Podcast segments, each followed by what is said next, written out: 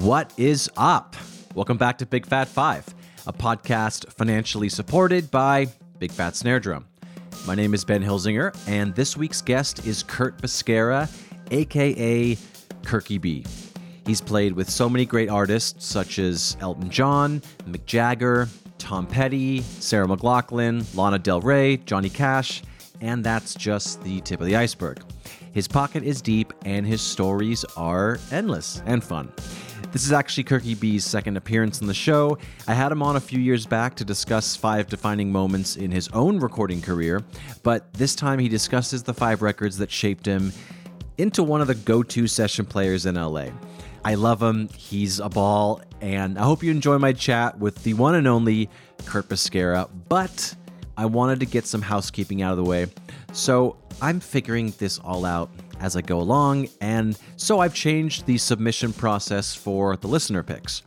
I really love this segment, and I think it's really important for the show, but the whole voicemail situation wasn't really giving me the quality of audio that I require, so I've made a cute little form. It's pretty much identical to the forms I send our guests. It should be in the show notes of every episode if I've done my job right, and you can find the link there. Just fill out the prompts, and I will read it aloud myself during the shows and play the song of your choice. Should be simple enough, but I'll probably change my mind eventually. But whatever, don't judge me. Just participate, and every little while I'll choose a winner for something fun, and you can trust me because I'm a fun guy. Uh, okay, on with the show. Kirkee B.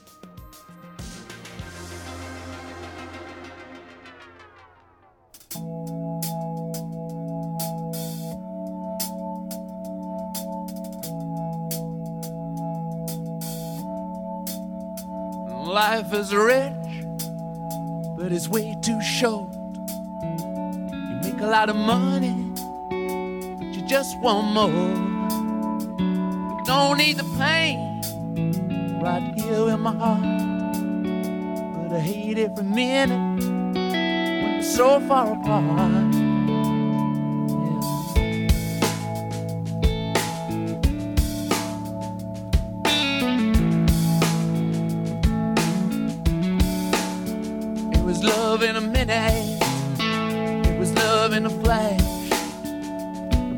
No pleasure.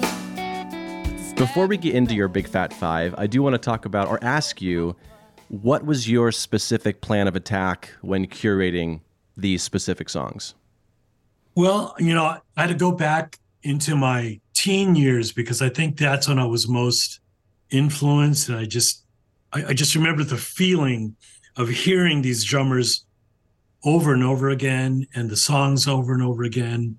And what exactly brought me to where I am today as a touring drummer, studio drummer, an engineer, producer, songwriter. It just inspired me from so many different angles. And so that's where I was kind of coming from with with these five, just how it made me feel and what it meant to me then and now. I love it. All right. So let's do uh, the album's Yellowjackets. The artist is Yellowjackets. Released year is 1981. The drummer is Ricky Lawson, who's not talked a lot about on this podcast, so I'm happy whenever someone brings him up. And Matinee Idol is the key track, but of course, listen to the whole record. But yeah, what about this record stood out to you, and when did it come into your life, and all that jazz? Well, let's see. I think it was released in 81. So I was a junior in high school. I had, all right, I can admit this. Pretty funny. I have two older brothers. I'm the youngest of three. My eldest brother, he's been passed away now for a few years, but during that time in high school, I found where he stashed his bong and his weed. nice. So my mom had a day gig and my two brothers were already out of the house, but my brother kept a room at my mom's house where I lived. And of course, that's where I found his bong and weed. And I remember getting the first Yellowjackets record and I thought, oh my God, I'm going to take a hit from his bong and I'm going to listen to the Yellowjackets record.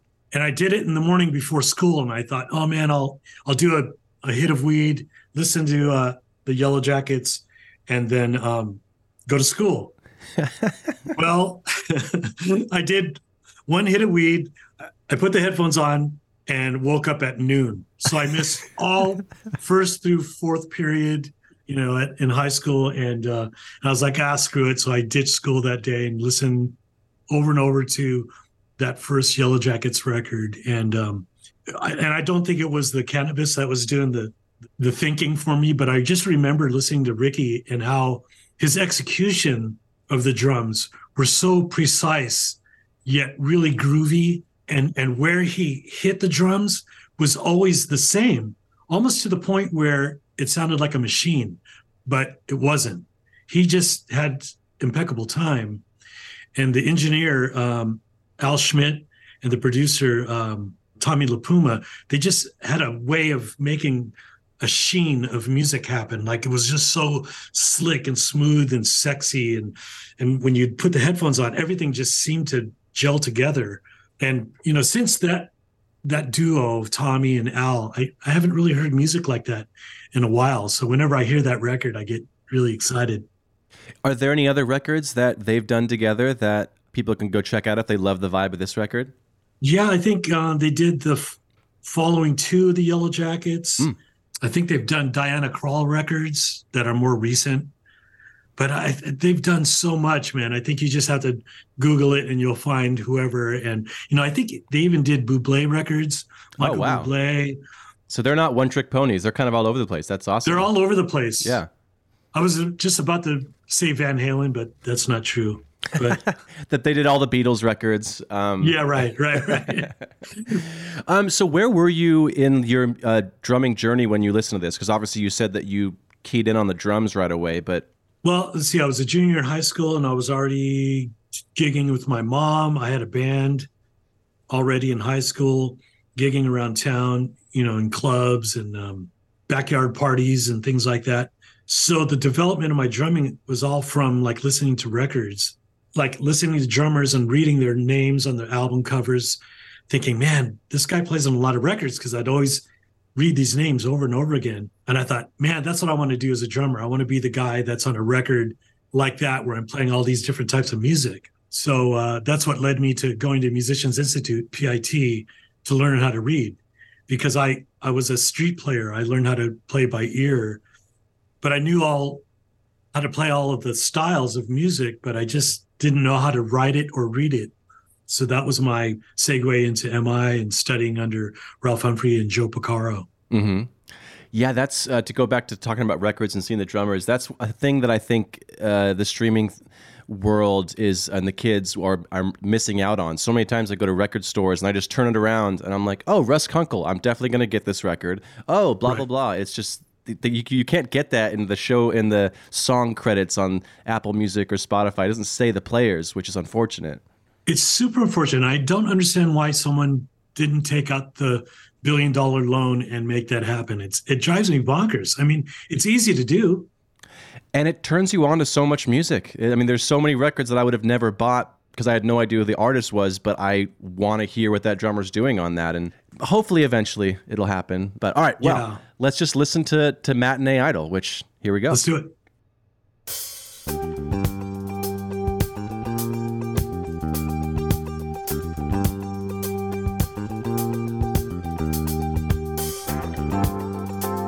Yeah, it sounds great. It's just slick.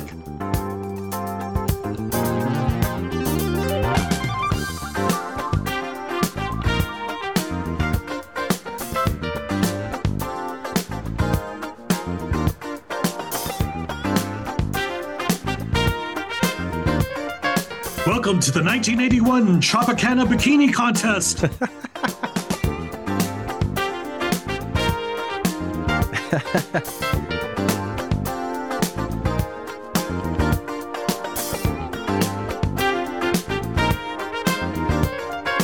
So, do you remember at what song you started dozing off? I think there were nine tracks on this album. Probably uh, track seven. after I flipped the record over. Yeah, yeah. Well, that song is called "It's Almost Gone," so that that makes sense. yeah, and I was. yeah.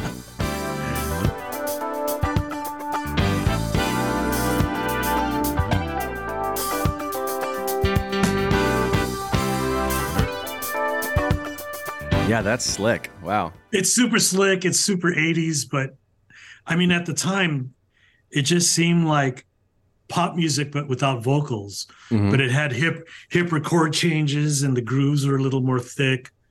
And Ricky just I don't know. I mean, God bless him, man. He was always so kind to me and just had nothing but words of gold to, to tell not only just me but everyone out there who would ask, you know.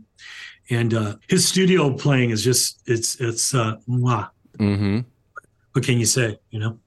Yeah, I think if I if my memory serves me correctly, the other drummer who brought this record up specifically was Daru Jones. And it's cool because you and Daru are are stylistically different drummers, and, and the fact that you guys are both turned on by this record is so cool. It's just there's there's through lines of players that are so dissimilar. Um, Ricky Lawson, way to go, bud. Yeah, man, Ricky. Love you, Ricky. Yeah. All right. So, number two, the album's live at Disneyland. The artist is Buddy Rich. Release year, uh, there's a bunch of them online, but around late 70s, early 80s, around there. Um, and of course, the drummer's Buddy Rich. So, take it away, and then we'll try and find a video from the performance Yeah. you're, you're talking about. Well, it's not a it's not a specific performance per se. I didn't know how to put it in the form, but it was 1974 when my parents took me. I was I was a little guy, and and whenever he was playing there live at the Carnation uh, soundstage in Anaheim at the Disneyland, there we would go and see Buddy Rich. So it wasn't any particular album, but I just remember going there whenever he played and just being blown away, just like who is this old guy and he's just killing so fast forward to 1990 i'm on tour with belinda carlisle and the guitar player had a, a tape of the bus tapes of buddy rich Mm, yep.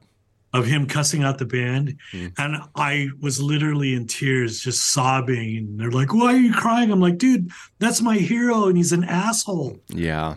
you know and it just broke my heart. I had no idea that he was that way but you know hey i guess everyone runs their band different. But aside from his personality and his own way of putting his energy out there his drumming i mean you you could, you could dispute it all day long. Yeah uh, but he's he's one of the greats by far Yeah, speaking of those bus tapes, and maybe you know this as well, but I'm pretty sure it was Jerry Seinfeld. A lot of George's dad, his like exclamations and stuff were based off some of the things that Buddy said in those tapes, oh i had no idea or something like that. There's some sort of lore that has to do with those tapes and uh, one of the characters that's irate in Seinfeld. Um, wow I'll I'll I'll look it up and send it to you later. But yeah, it's that's uh, hilarious famous tapes. Yeah, yeah. Well, let's just. I'm just on YouTube. There's yeah. There's so many performances of him at um, Disneyland. But is there a specific song you'd want me to play? I see "Groovin' Hard," uh, "Bugle Call Rag," "Celebration," "Wind Machine," "Love for Sale." uh theme from west side story Sure, sure, sure.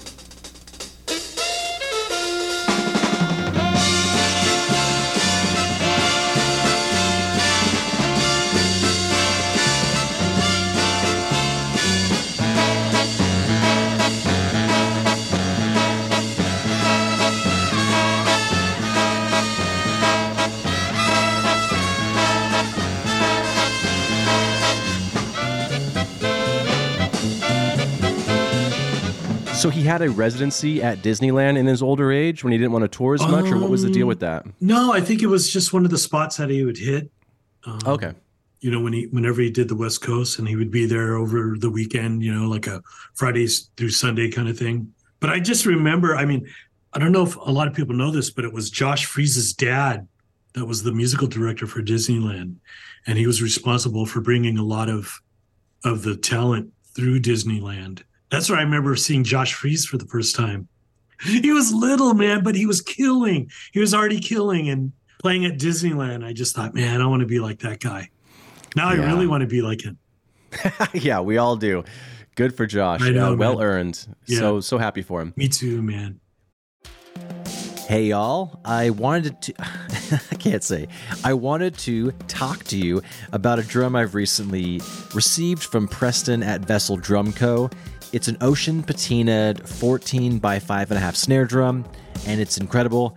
It's got a 1.5 millimeter shell, brass shell, with 10 lugs, chrome over brass triple flange hoops, a trick uh, three position strainer, 42 strand wires. It's lovely, it's loud, and it cuts and records as beautiful as a piece of butter cake.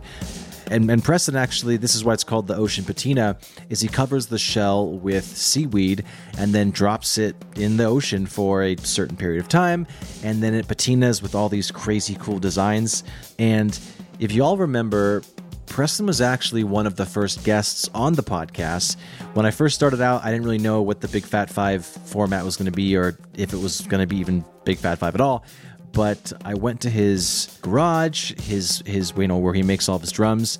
It was really cool. He walked me through. The episode is essentially from start to finish what happens with a drum, and it was it was a really fun episode. It's now archived at bigfatsnaredrum.com, just because it doesn't fit the format of Big Fat Five I want you to get back to the show. But go check it out. This drum is beautiful, and he actually let me use it on an Eve 6 tour, and I didn't keep it, and I regretted it ever since then, just because I was trying to pinch pennies at the time, and I just kept thinking about it. And so the opportunity to get it again was presented, and it is one of my favorite drums. So the Ocean Patinaed 14 by 5.5 snare drum. Check it out. Reach out to me. Go to Vessel Drum Co.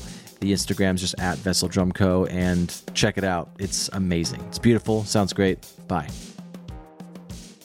But all right, so number three, and I love this record. So, albums What Time Is It? The artist is The Time. Release year's 1982. The key track is The Walk, and the drummer is is Morris Day. Morris so, Day. Take it away, yeah. Oh man, Morris. I think it's quoted somewhere.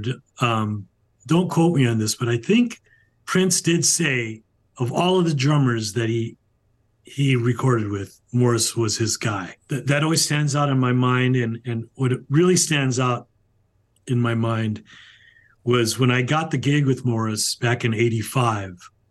He took all of us, the band, to a nightclub to go hang out. You know, it was some sort of industry thing, and the the song um, that Prince wrote called "Let's Work" came on so I'm sitting next to Morris, and Morris leans over and he goes, Ricky B, you know that's me on drums, right? And I said, Nah, man, really? And he goes, Yes, I, I played on all of those songs. That's me. And I, you know, I would I wasn't putting it together yet. And I'm fresh out of MI. So the, the most stupid question I asked him was, Hey Morris, did you play with a click with Prince? And he leans over and goes, Tricky B, I don't need no click. I am the click and that always stuck in my head. And now when I listen to this song or I listen to anything that Morris recorded with with Prince or any of those time records, he's not playing to a click. It's just so obviously grooving and he had impeccable time that he didn't need a click. He was the click. And between him and Prince and Prince playing bass, it was just like these guys were they they were untouchable knowing that he said that, how'd you how'd you feel when you were playing drums for him? Nervous, but yeah. but through time, you know, he really trained me to to get over all of that and and trust my my instincts and my time and and to be on top of things. And and um, you know one one of the things he told me he said once once you're done working with me you could work with anybody. And that always stuck with me. And every time I'd get a new gig with whether it was with Elton or Tom Petty or Seal or somebody, I'd always think of Morris because uh, he's he told me that you know, you know to this day I still think about that. All right, well here's the walk. Yes.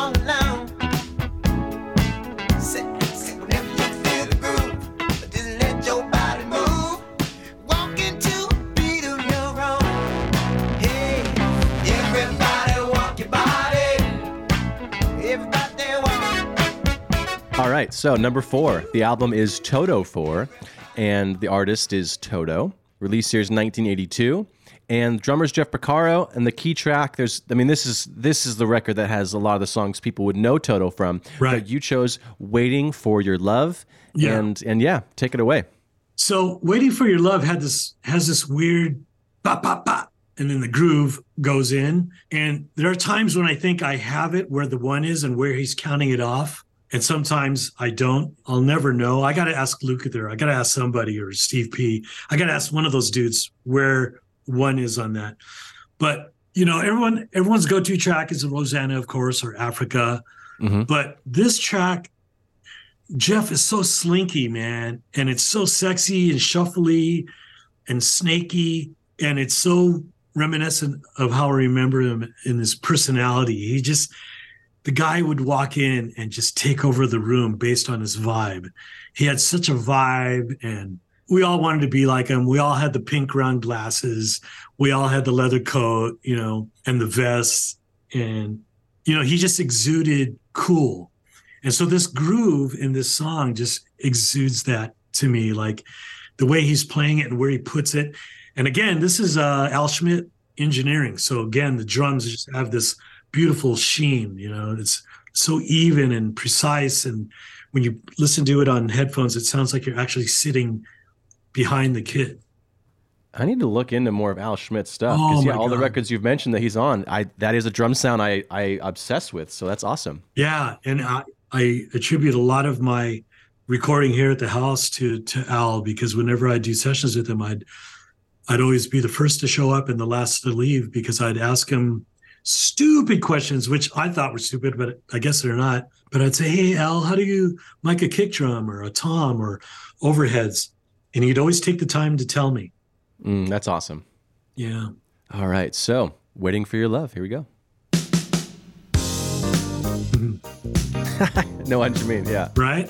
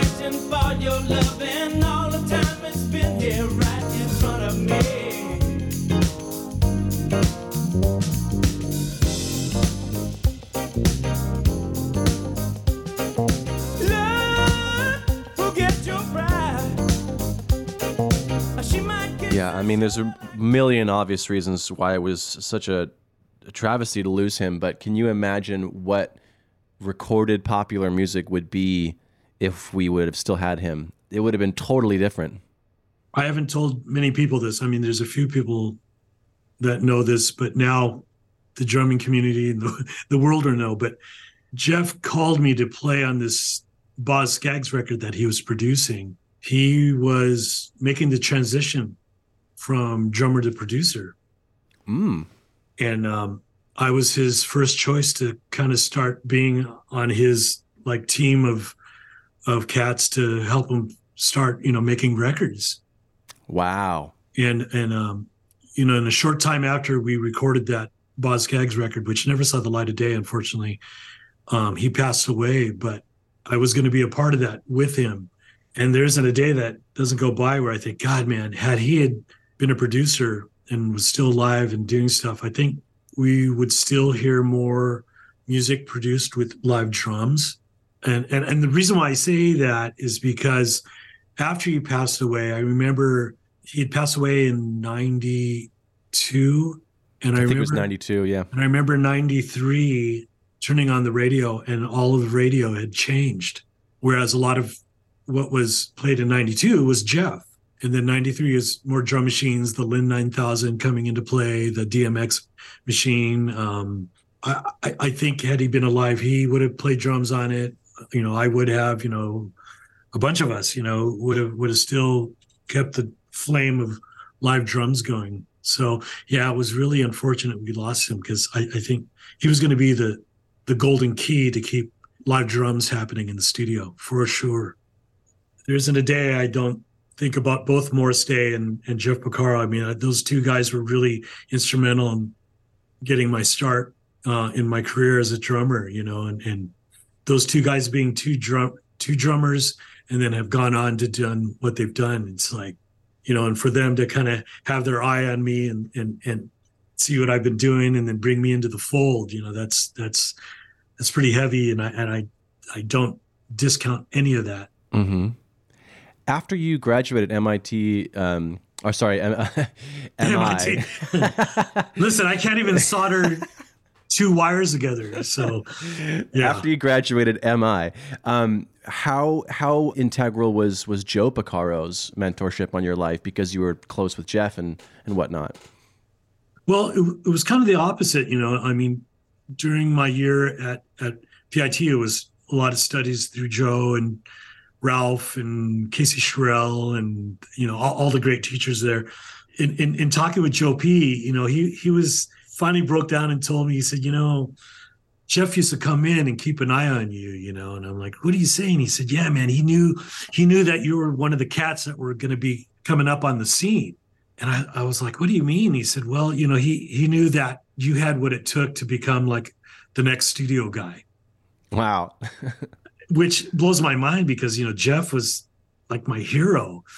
And not only for your hero to call you on the phone to hire you for a Boz Scaggs record, here's your hero kind of before anything went down, before Morris Day, before any of that, he was coming in spying on me, you know, like seeing how I'm developing. And and uh, I, I think Joe, his mentorship and helping me learn how to read and and learn different styles, and then becoming a dear friend, and and then later, you know, Jeff bringing me into the fold and taking me under his wing.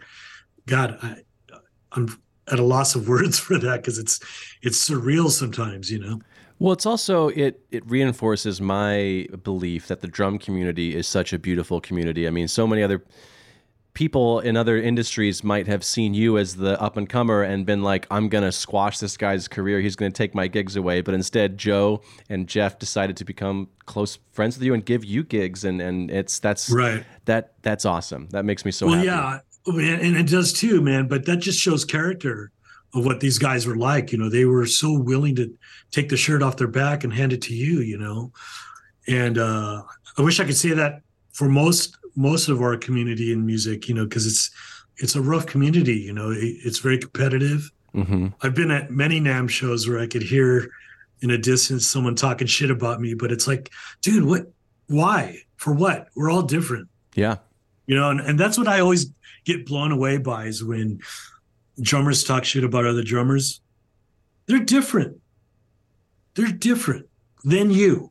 So we all have something to offer, right? I mean, that's that's the key factor. Mm-hmm. And whether you're a better drummer or lesser than, whether it be technique, reading, facility, chops, soloing, so what? If you play boom, bat, boom, boom, bat, like a mofo for five minutes straight, you got my vote of confidence. Yeah, and the way I always think about that is I've never heard someone who's happy about who they are talk shit about someone else. You know what I mean? So it's exactly. like when I hear that, I just go, ugh, hope you figure yourself out. That's sad. Yeah, that's that's such a a, a, true statement there, Ben. What you just said. It's like people only talk shit if they're not digging themselves. You know. Hundred percent. Well, let's dig move yourself. on to yes. That'll be the tagline for this episode. Um, so this is we're we're doing a, a 180. So I'm so happy. Um, album's Group Sex. The artist is Circle Yes. Jerks. Yeah, released year's 91. Oh, sorry, 81. Released year's 81. And the the drummer is is Lucky Lehrer. Lucky Lehrer. Lucky Lehrer, awesome. I really don't know. I know the, I know the band Circle Jerks, but I don't know much about Lucky. So, and you said that a key track to listen to is is Red Tape, but take it away, and then we'll listen to some Circle Jerks. Okay, so the Jerks. If uh, like me, I grew up in California, still here, skateboarder till my dying day. First gen, second gen punk was the stuff to listen to while you're skating. And I remember going to the uh, Marina Del Rey skate park. They had a stereo speaker system in the dog bowl, and they were playing the song.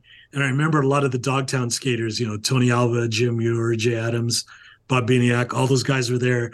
And this song came on, and those guys were my skate heroes, the Dogtown guys. So, first of all, that it's just synonymous skateboarding and punk rock.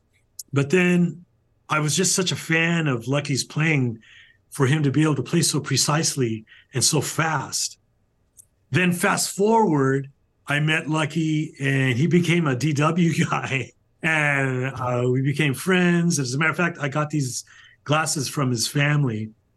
Oh wow! out- I went out, yeah, his father was a optometrist, and so I got these glasses from his his family at his optometry place. And um, but Lucky is just a badass. And um, here's a, here's a little side turn from the Circle Jerks. My tax guy, Keith Clark, was the third drummer in line for the Circle Jerks. I just love the Jerks for all of those reasons: taxes, punk rock, skateboarding, you know. But uh, yeah, this this song is probably the best two minutes you could spend of your life. I can see, can't you see? Doing to you, doing to me. Red tape! Prophecy and brutality.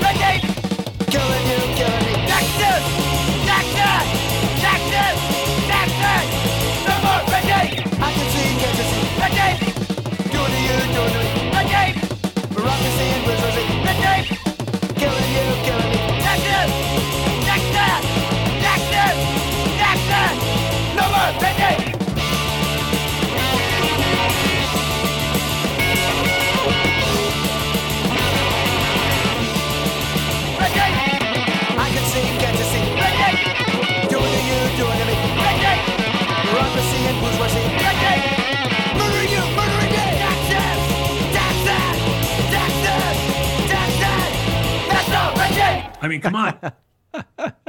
Maybe that was Yeah. a minute long. Yeah, minute thirty. Okay, so dig this. He's a big Buddy Rich fan, Lucky. That makes and, sense. Um, and and you know he's a really fantastic jazz player too. So go figure. But I, I listened to so much music, and I just remember this hitting me as hard as Yellowjackets or Prince or The Time. You know, like it's all even to me. It's all the same. Like James Brown, Circle Jerks, TSOL, Earth, Wind and Fire. Like Yep. it's all it's all the same to me. It all is exciting and feels good. Mm-hmm. Well, that's your big fat five. Wow. I'm so I'm so happy we got you. To, I mean, I know you could probably keep going on about a keep million going other on and records. on and on. Exactly, I know. uh, Self promotion time. So, if people want to be inspired by you, because you also do a lot of videos on your socials, you're still a very active drummer. If people want to kind of get to know Kirkee B a little bit, where can people get a hold of you, find you, talk to you, get some advice from you, all that jazz? Yeah, yeah, yeah. So uh, you could reach me on both IG and Twitter at Curt Bisq, C U R T B I S Q. And then you could go to my website, Kirkee B Music, all one word, K I R K E E B music.com. And uh, you can find all my discography there and this and that and the other. And if you want to get with me and hire me as a consultant or a coach, I've, I've been doing that. I was doing a lot of that during the pandemic. I'd be more than happy to work with you. And you could email me. You could just go to my website and you could email me there. But my email is kirkeebdrum at gmail.com. All right. But yeah, so yeah, any any I'm willing to help. You know, I think the drumming community Uh, there was something I wanted to say. Yeah, please. In the drumming communities, specifically, because I'll, I'll keep it there, I think there's so much try this, try that, do this, do that. You want to learn how to chop? Do you want to learn how to read? Do you want to learn how to play with a metronome? You're supposed to try this. If you want to do that, do this. There's so much instruction that it's getting in the way of just playing drums. My biggest advice for all of you guys out there screw all that. Don't listen, don't buy, don't subscribe. Just take a month off and go play drums, get in a band, jam with your friends, because that's what it's about.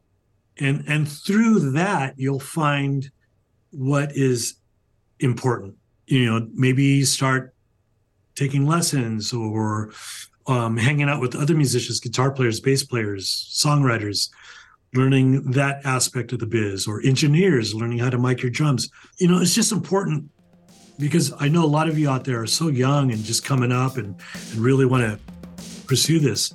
But don't forget that it's fun first. I mean, I, I spent a lot of years having fun playing drums, and and it wasn't until you know later I realized this is what I wanted to do as my profession. But yeah, fun is first, for sure.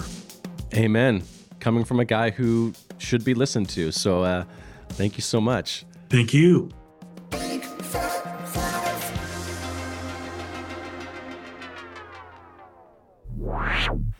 That's the show. If you're listening on a platform that allows ratings and reviews, do that. It helps more people find the show, so it'll get bigger and better, and hopefully I'll have a chance to sell out one day. But you'll be an OG listener that can brag to all your friends. Anyways, why don't you go and check us out at bigfatsnaredrum.com and follow us on all the socials. Just search for Big Fat Snare Drum and you will find us. The show is edited in part using iZotope RX Audio Editor. It's amazing, so go check that out at izotope.com. And thanks again to Gunnar Olson for the theme music. Bye.